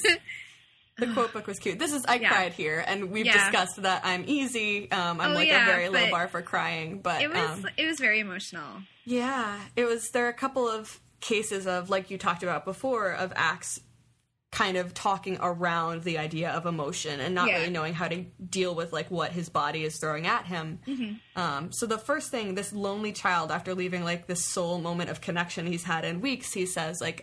I felt strange walking into the dark, walking away from Cassie's house. Strange, as if, as if it were cold out, although it wasn't. It's just like you're leaving something nice, Axe. That's how it feels sometimes, which is such like a Breq thing to say to me. Yeah. Also, Yeah, if Um, you haven't read Ancillary Justice, oh, and you, you like, should. and you like the idea of like space stuff, Mm-hmm. alien stuff, and people re- like adapting to having emotions, Mm-hmm. it's a really cool sci-fi book by Yeah, Ann read all Leckie. three. Yes. Um, yeah, there's also a part where he describes like he's going by like physical sensations because he's in a morph, Uh-huh. so it, it sort of makes sense. That's that's how the Andalites kind of just, I mean, the um Animorphs describe certain things in like morphs they've had. Right. Like Um, my so- claws did this, or like the tiger mind did this, but for him, it's like the human. Yeah, like he he was saying like like this isn't the only time he does it where he says like his throat His felt like it was swelling choked up. Yeah, but it, he he like says it out loud that. to Cassie. Cassie Yeah, asks so him about like. They're talking about Cassie's parents and like that was very nice with your family, and Cassie's like. Well, what what are your parents like? Can you tell me about them? And he tries to talk to them about her, and Yeah. instead he starts to cry. He's like saying, "This is so strange. My throat is closing up, and I'm having Yeah. difficulty saying these words." And that's when I cried. Yeah, It's no, just like, it's so you sad. baby bird of a boy. Yeah. Like you're so fragile and so so alone. And it's especially like he's trying, like I think he says at one point, he's trying very hard to be strong and he's trying Yeah. to pretend like I'm going to go to Earth and I'm going to be strong and then I'm going to go home and I'll be a hero and everything's Yeah. fine. I will take care of it. I will be. I will take care of mm-hmm. myself. Like because he has like no one to help it. Like he has people who are Right. helping him, but he can't connect to them yet. It's just so sad because he's trying so hard to be a good Yeah. Andalite. Oh, Um, and the yeah that that little aside about how much he wants the people at home to know Yeah. how brave his being was Yeah. so raw and real. Yeah, it's so it's hard not to think like that, right? And when you get hurt and you're being stoic, and it's really like this extension of like, Yeah. do you think about me as much as I'm thinking about you here? Like, do you think of me at all while I'm here and alone and isolated? I think it's like that kind of thing where I think like even when you're like grown up, you still have that like little kid like whining Yeah. thing in you Oh where you're just yeah. like where you're just like I just want people I care about to be proud of me. Right, like, like, are you proud of me? Do you like please. me? Is everything mm-hmm. okay? It's it's it's so it's like Ugh. he's like I mean he's at the age where like that is at the surface. main like you don't have yeah. any yeah, you don't have You any buffer between have you and like that raw layer of like Yeah. What do other people think of me all the time. Um And I think it must and like because he's an andalite teen, and Yeah. then when he's morphing into a human teen, it sounds like human bodies have even more like adrenaline and fight or flight or fight going. So Uh-huh. he's like even human more like puberty is so probably bad. worse Yeah. yeah. than andalite puberty given what we know about them so far. Yeah. Oh. So yeah. So he's and then he he has this he has this scene where he goes back to the field Oh my god. Oh my god. he goes to find Tobias because he wants to talk to him, and he goes, "Tobias, are you my friend?" And then Tobias is so good. He just goes, "Well, we're both like we're both like the two freaks around here, and we've almost died together. So yeah, I think we're friends." And Mm-hmm. Oh.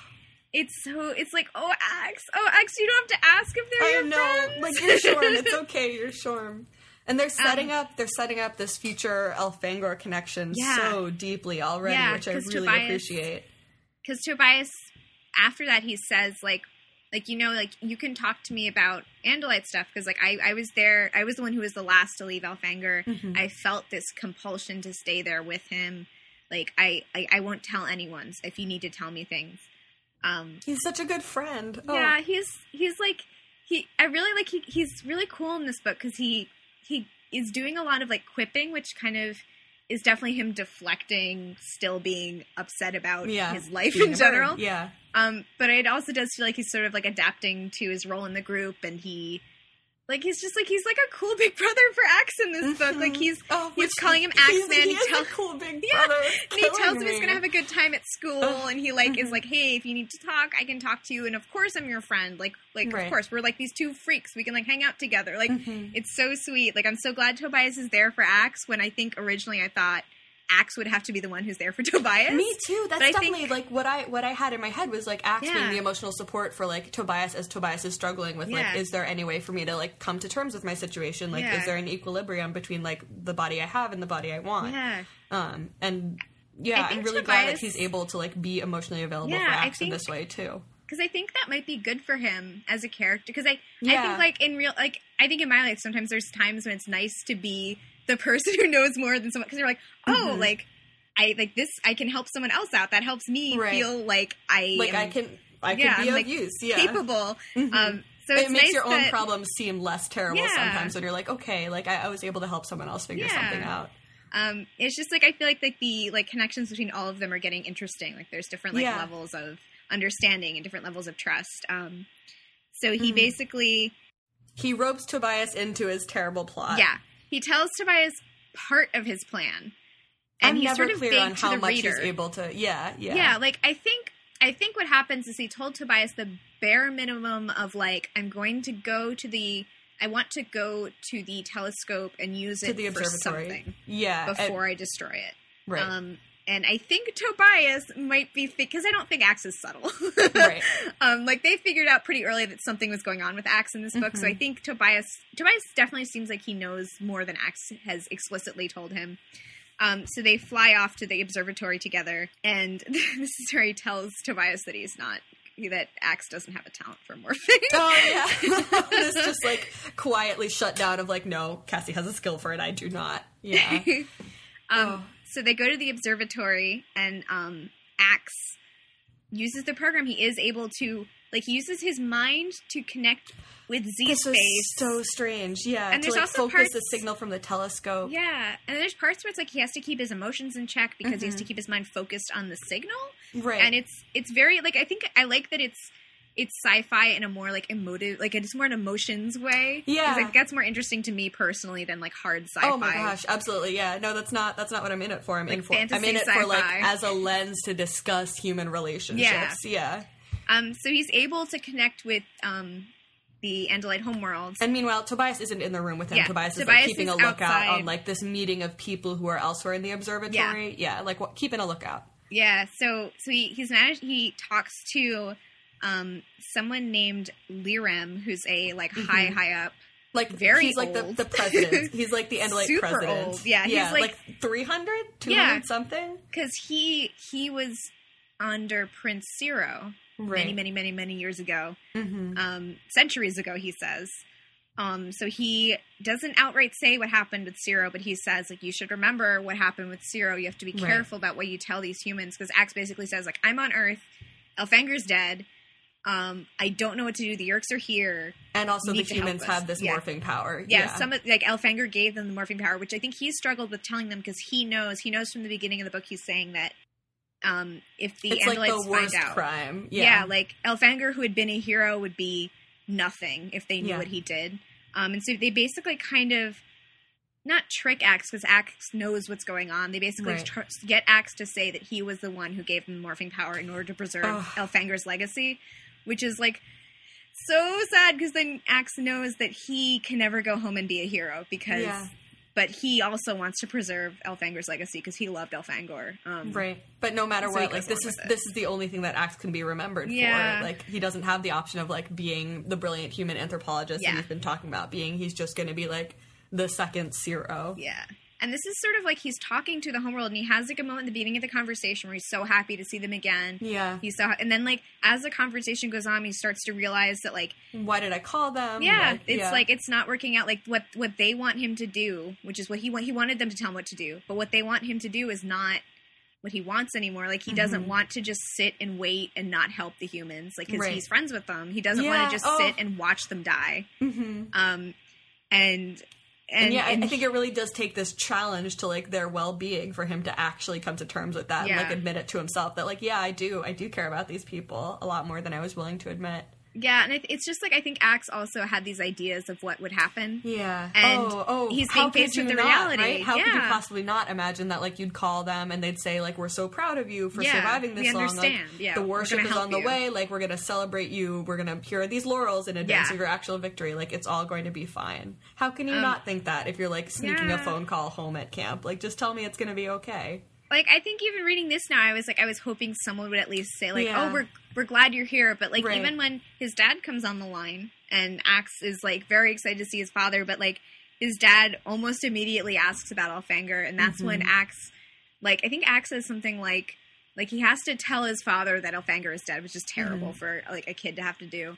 And, And, he has to do that in this weird, rit- oh, not weird, in this ritualistic way. Yeah. Like they have a whole ceremony around like announcing the death of like a Yeah. fellow member of like your your clan or like your warrior party. Yeah, because it was like he has to say who killed him. He has to say that he's going to avenge him. Mm-hmm. Um, and and then like he says like when he sees his death, he sees his father start to like I guess Andalites don't cry, but like he sees his father feel like completely heartbroken about Mhm. Elfangor's death, and he says something like.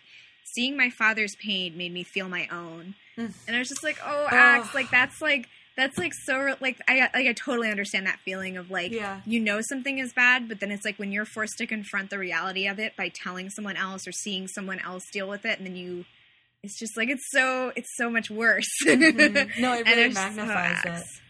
Um, and then And the just call as he's actually a- getting, yeah, just as he's actually getting to talk to his dad Yeah, I think beyond the confines to- of this ritual, yeah. like he's uh, starting to tell him, like, "I'm so glad I can Yeah. see you." The call cuts off. yeah, the call and not cuts not off. in the like wavering, like I'm struggling with my Yeah, no, emotions way that it had earlier. Yeah, um, and a controller shows up and basically says he cut off the call because he was sick of hearing about it or whatever. yeah, Um, or, or whatever, you know, yeah. reasons. Yeah, And like, what's good is that Axe is still an Andalite at this point, and I think his original plan had been maybe morph a human, so if he was Mhm. caught, no one would say anything. Um, but the fact that he's not morphed, he's just an Andalite, is actually good because what happens is this controller ends up being a sort of like not a, Yeerk sympathizer, gone but like a yeah, yeah, like someone Um, who's just motivated by revenge now yeah. at this point.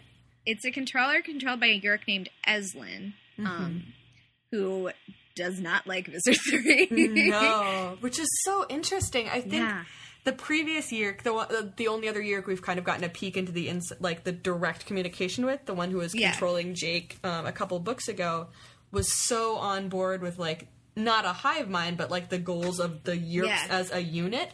Um, Yeah, I didn't remember though- that they had like individual relationships. So this Yeah. Yeerk, Eslin, um, is motivated by like Visser three indirectly caused the death of his partner, um, Yeah. like the Yeerk that he loved. Because like basically he says that um, because the Kandrona was broken, they haven't replaced it yet. Um, the the Yeerks who need to feed have to go all the way up to the, the mothership, and they can't transport like that's that's it takes time. It takes a lot of money, like, Right. whatever Yeerk like however they uh, energy. so they have to do that. So they only bucks. It takes a lot of Yeerk bucks. yeah Yeerk bucks. So they so like they're prioritizing high level Yeerks um, as the ones who can go up regularly. Everyone else kind of has to either wait it out and wait to see if they get lucky enough to like get replenished or just die. Uh-huh. Um, and that's what happens to his partner. Um, and this is sort of this is slightly like we saw with the um, Chapmans. I think we saw their Yeerks controlling them mention like, oh, we heard so and so was killed by Visser three. Like that's I can't believe Right. that. That's right. But like they were definitely not they were definitely not Yeerks who were gonna go against anything. They were just sort of mildly like, I I'm uncomfortable with this, but obviously we're gonna keep doing what we have to do. Um, but this Yeerk Eslin has been sabotaging. He's sabotaged one shuttle already. Um, and that's part of why a bunch of the Yeerks that we've seen in this book have been dying off, um, is because they couldn't get to the Kandrona in time.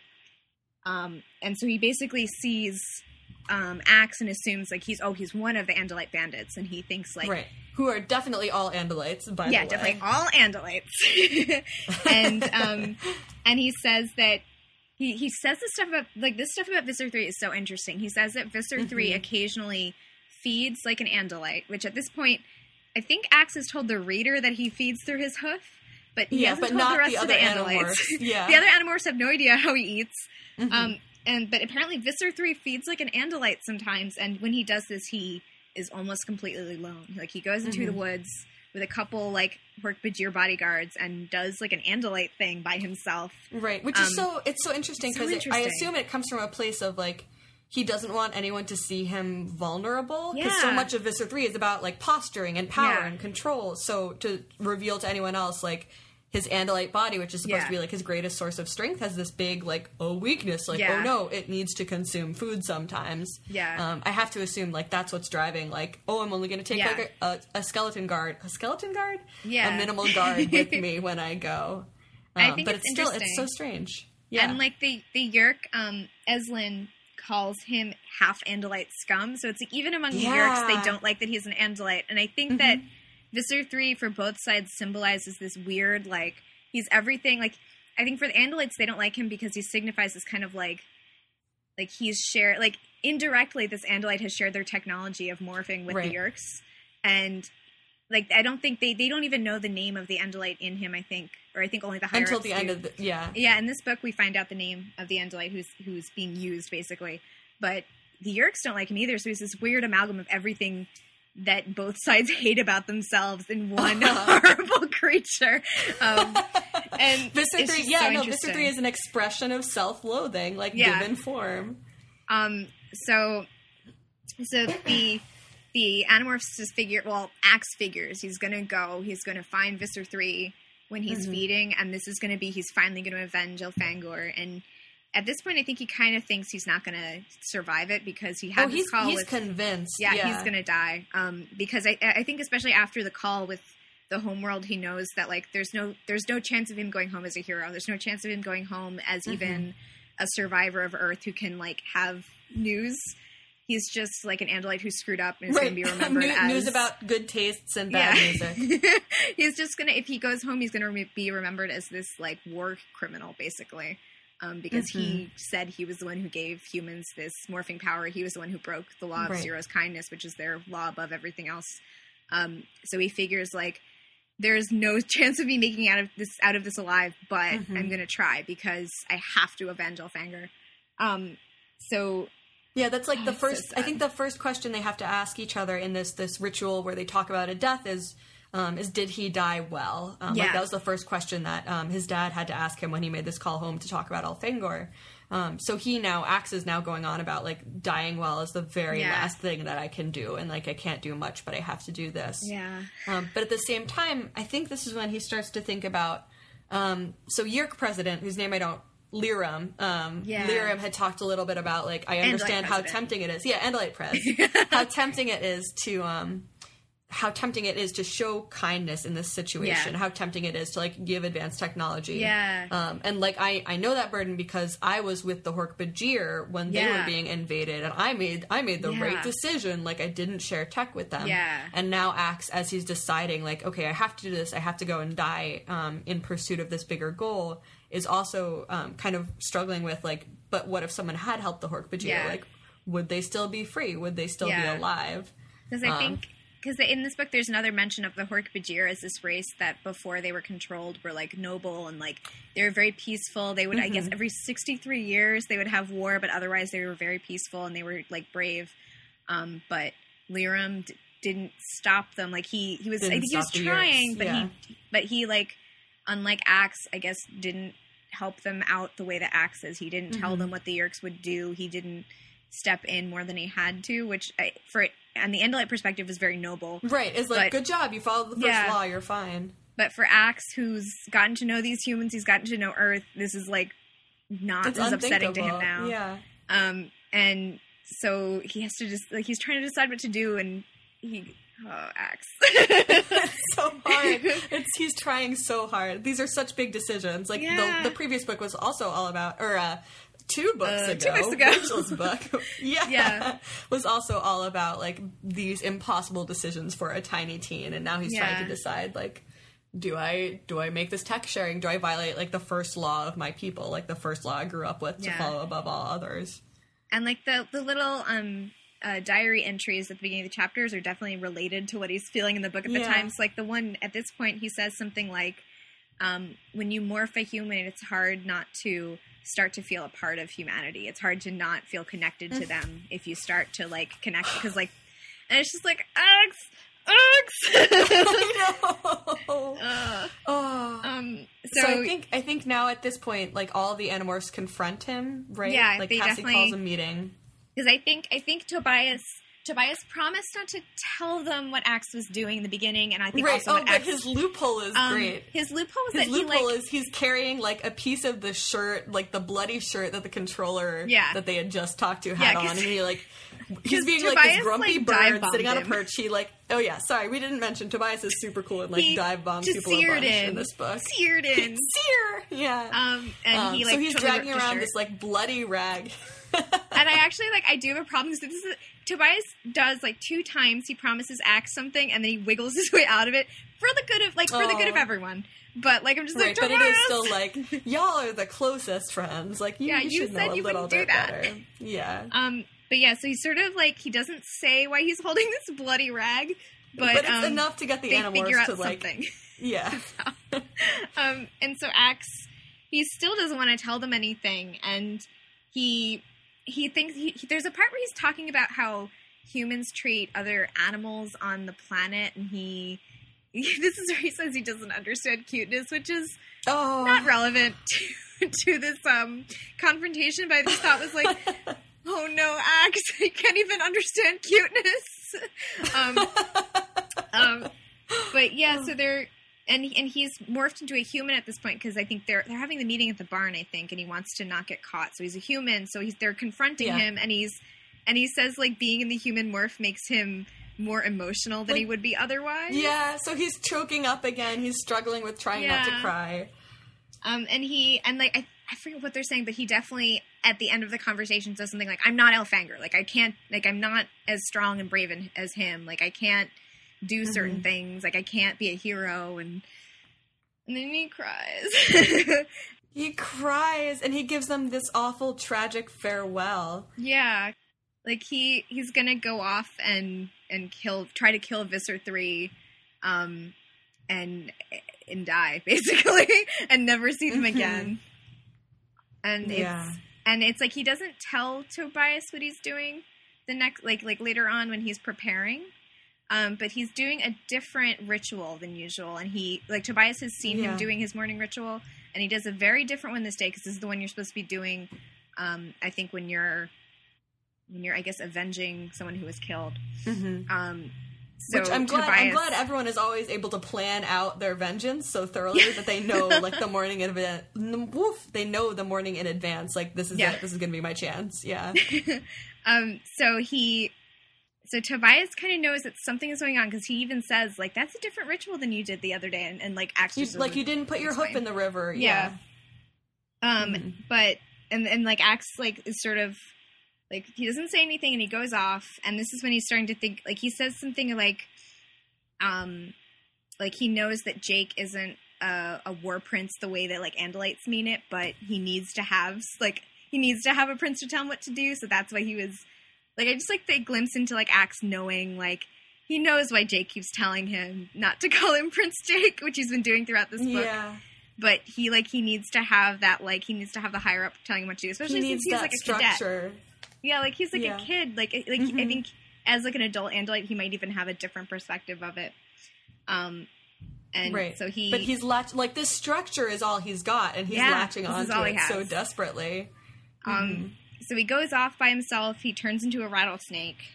Um, and he slithers over to where Visser Three is, and Visser Three is there. Apparently, he's been there before because I think there were like hoof prints already. Hoof prints. Yeah. Um, and he watches Visser 3 like feed from the river with his little hoof and um, Axe like strikes and like bites uh, Visser 3's leg and poisons him.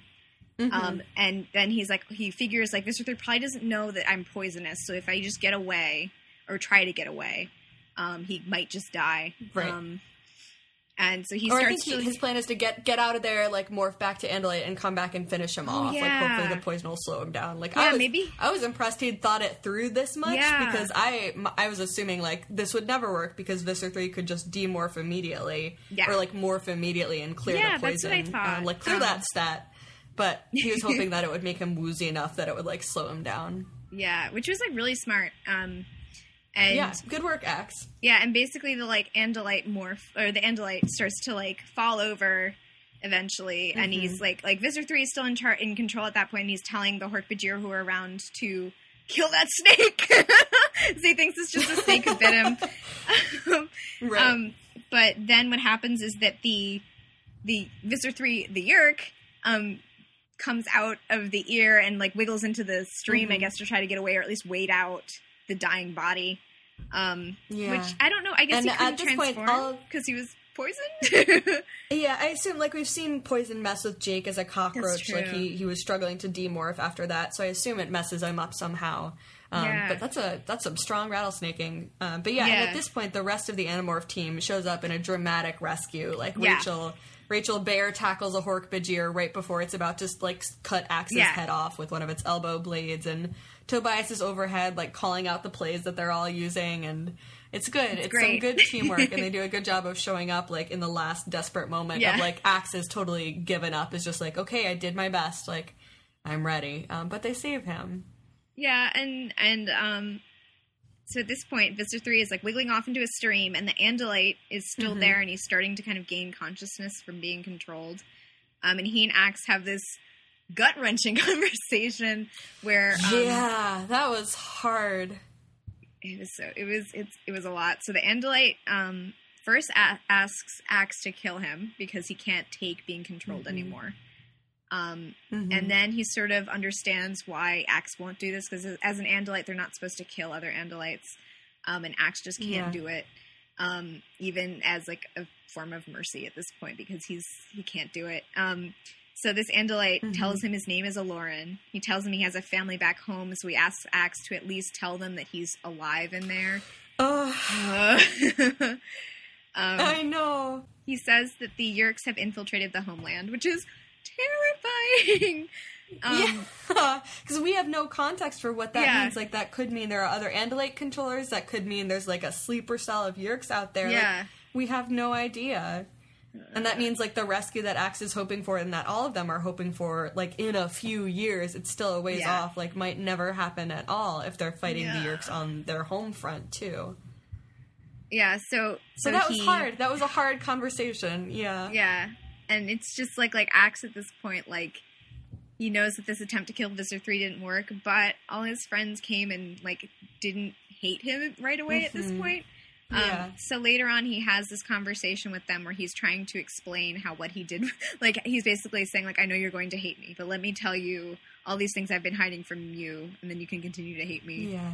Um, and he explains the rule, the rule of Seerow's kindness to them. So, which is I, Cassie, I think, figures it out almost as he's telling Yeah. it to them too, because she's so she's been like her emotional intelligence has allowed her to get this glimpse into like there's some element of like shame and guilt. It's not because they want to keep control of us. It's Yeah. not because they need to maintain like their their hierarchical status as like the most powerful species. It's because they're ashamed of what they did that they Yeah. can't even tell us why Seerow's kindness is such Yeah. a big deal. Yeah, because it's like Marco and, and Rachel were like ones who were saying like, yeah, I think it's just the Andalites want to control us. Like, Axe, you're just messing with us. You want to be in charge. But yeah, Cassie's definitely right. We're with what she like. She's on Mm-hmm. the right wavelength. Yeah, so Prince Seerow, as um, President Andalite tells us a little bit earlier, um, or kind of hints at, was the first one to make contact with the Yeerks. Um, so Seerow's kindness was that he saw, you know, this species of um, the species that he essentially pitied, because we've heard a Yeah. little bit about from Jake's Jake's Yeerk, Tim Tom, Tim Tom Tam Tam. Yeah, um, Tem. that uh Tem maybe Tem, Tem? was that they used to have um like the species that they were controlling were like these blind like these these um blindish Yeah, the like these, Gedd. these They're like monkeys with like, like the Gedd monkey with like not a lot of not a lot of vision not a lot of hearing Yeah. um, and Seerow felt sorry for them and essentially gave them access to faster than light travel Yeah. And this Um, is also like Seerow was one of the first. He was the first Andalite and like scientist to go to the Yeerk homeworld, and I think Yeah.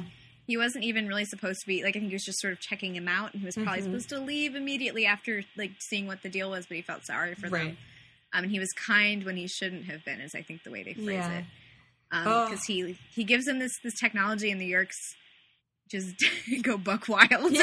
like the Andalites blink essentially. They look Yeah. away for like a hundred years maybe, Yeah. and suddenly like, oh, the Yeerks have all of the Taxxons now, and then they have all of the Hork-Bajir, and then they have all of another species yeah, whose they name I don't a remember. lot of other ones. yeah, it's it's like it's it's really interesting because I think we sort of got hints of this before, like uh, when in earlier books, like in in, in the book with Tim, he said like he's sort of implying to Jake that the Andalites did something terrible to them. right, right. Like ask your friend And- Axe about why yeah. we hate each other so badly. Yeah. So like from the Yeerk from the Yeerk perspective, it's like oh the Andalites did this like I guess nice thing by giving us like the technology that we Right. deserved, But now they they're trying mad. to kill us all. Like, right? Where, Which, where do they get can- off? Which I can sort of get, like, Yeah. why are you getting mad at us for using this thing you gave us? Like, you Mhm. pitied us and you were patronizing us by giving us this thing. So why are you Right. mad that we're using it? They're like, using it the way you intended, right? Yeah. Like, what did you expect to come Yeah. of this? Um. So, so yeah, it's really cool to have this like new level of like understanding of how the Andalites are after this book. Mhm. Um. Oh, and oh, this um, this set me off thinking about. Um, well, we talked this whole book about like loneliness and isolation, and I think it was reading like the litany of all the other species that the Yeerks Yeah. took over. Andalites must have been the only species to have faster than light Yeah, travel, right? Because they- all of these other species only get it after first contact with Yeah. the Yeerks or with the Andalites. So Yeah, were they the only said- spacefaring race in the galaxy? How lonely is that to send Yeah. message after message and never get anything back? Yeah, Like to be the only ones who um, can travel between worlds. I think because I think they say that Prince Seerow, when he met the Yeerks, he was so, I guess, excited to see another sentient race, even if Right. they're like parasites. Like he he was like, oh no, they they should be they should be with us. We should give them this technology should so they can them be up our with friends. us. Yeah. oh Um, my god, they just needed friends. The really Andalites just needed friends. Yeah, I think this is definitely something that I've liked about like like I like this idea of like trying to like find like in like Star Trek or whatever. Like I like the idea of like trying to find more more things to be friends with. And Yeah. I think this is like part of what like this is a really good like little baby version of it because like Andalites were trying to be good and then they screwed up by what they Mhm. thought was doing good and then therefore they shut down and just like never no, wanted to it's do it again. It's just us. It's just us against the entire Even galaxy. if that means other pla- other like whole planets dying off, Right. which is like they have this like like like cultural guilt eating Mhm. at them, which is so interesting. Right, it's like the foundation of their entire culture. It's- Yeah, this is why they're such a warlike people now. Yeah, Yeah, this is why they're so restrictive. thing. Also, yeah. like this is why they have all these rules. Because I Right. wonder what the Andalite technology, like Andalite um, culture, was like before, before this. Because this, it seems like everything now is built around like laws and uh, heeding Seerow's kindness above everything else. 'Cause, Yeah, like, like, I think it's like says super earlier. codified. Yeah, Yeah, because he says like even the war princes like they have to obey. they have to law, follow the law, and right? they're like- the top of the thing. So it gets it's it's like I want like an Andalite like history book. me too. Me too. Um, and so Axe Ugh. is like sure that all the Animorphs are still going to hate him because like they're Mm-hmm. going to know that he's an Andalite and he bears like he's he's part of this. He's also tainted by this guilt. Um, but instead they're humans, so they're like, hey, like you told us, like now we know, and you're on our side, Oh. and like they they're they're like all telling him that they're still his friend. It's like really sweet. And Axe sort of doesn't know what to do about it, but then he kind of like rolls with it pretty quick and he realizes like oh like i'm part of you guys now too like i'm not just an andalite um and he this is where he like is still sort of like i'm going to teach andalites about humans because humans have a lot of good To like offer, it- yeah. yeah it's so sweet um and they think he kills prince jake prince jake again yeah. Don't Um, call me Prince Jake. And he calls Tobias Jake, his. Shorm too. Yeah, he says to end of the he book. casually says Yeah. that he and Tobias are Shorm, and they Mhm. understand each other. And he says something like, "Even though like neither of us can smile on the outside, oh, we can both look at each other and understand that the other one is smiling." And I was like, "Oh, so good. that's And, like uh, what listen, friendship is." yeah, no, and I'm sure Tobias can bird smize also Yeah, at this little- point. They've got that bird. going on. A little little squinch. um, but yeah, no, you're absolutely that is what friendship is. Like you reach out to someone and you have a connection. Yeah, and um, and then I definitely thought this was the end of the book, and then realized there's another couple pages of epilogue where um, it's very, it's not.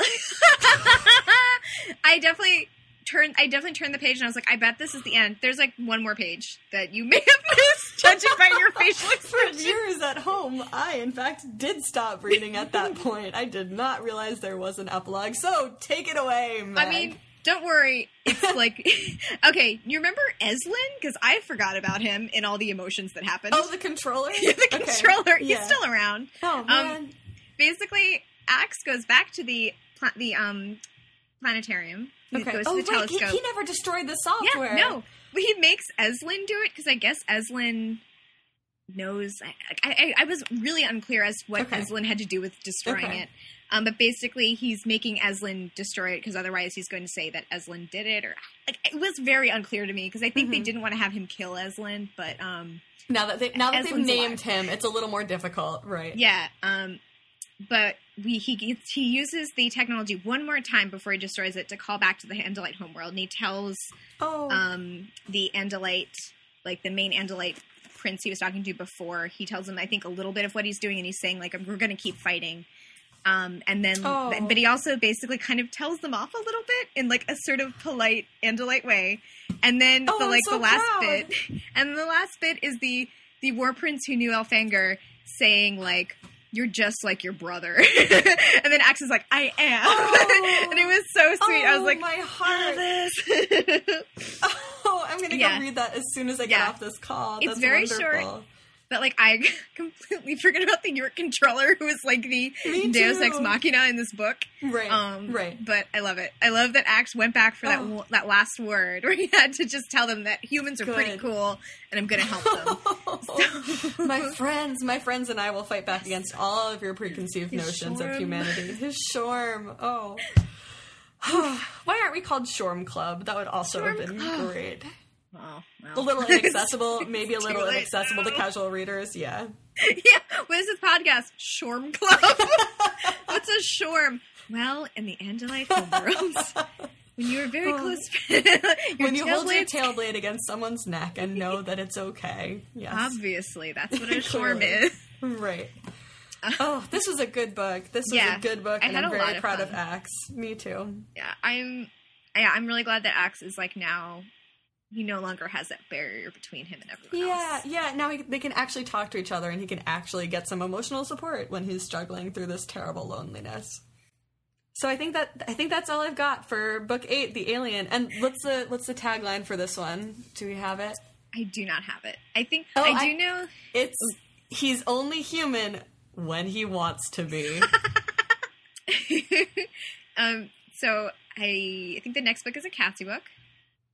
Yes, it is. It is The Secret that is definitely not the next book we are. That it's definitely the book that we will be reading next, and not Megamorphs. That we got confused and have to go no, back no. and read. We can just go back and high five our past selves because they did such a good job reading Yeah. Megamorphs already. So good job, them. um, this episode has gone Oh, super long because we had a lot of Andalite feelings. oh, no. um, um, so I guess we should wrap it. I don't know if we have anything else to go through. I think we went through. No, Um, um, just housekeeping, I guess. Uh, you can find us on Twitter at Morph Club Cast. uh, add us on iTunes, and if you want to leave us a review, that would be great. It helps us out. Um, I think we have a Facebook group by this point. We're recording this Yes, in advance. yes. As long as we're as long as we're making So- demands of our future selves, yes, we definitely Yeah. have a Facebook group. If you search for Morph Club Cast on Facebook, it's a public Yeah, group. you- I think. Yeah, it should be public. If it's not, just request, and we're going to add people. We just want to have a place for us to all talk Yes. about Animorphs together, because Twitter Yeah. is hard. It's a and- Morph Club Clubhouse. yeah, Morph Club Clubhouse.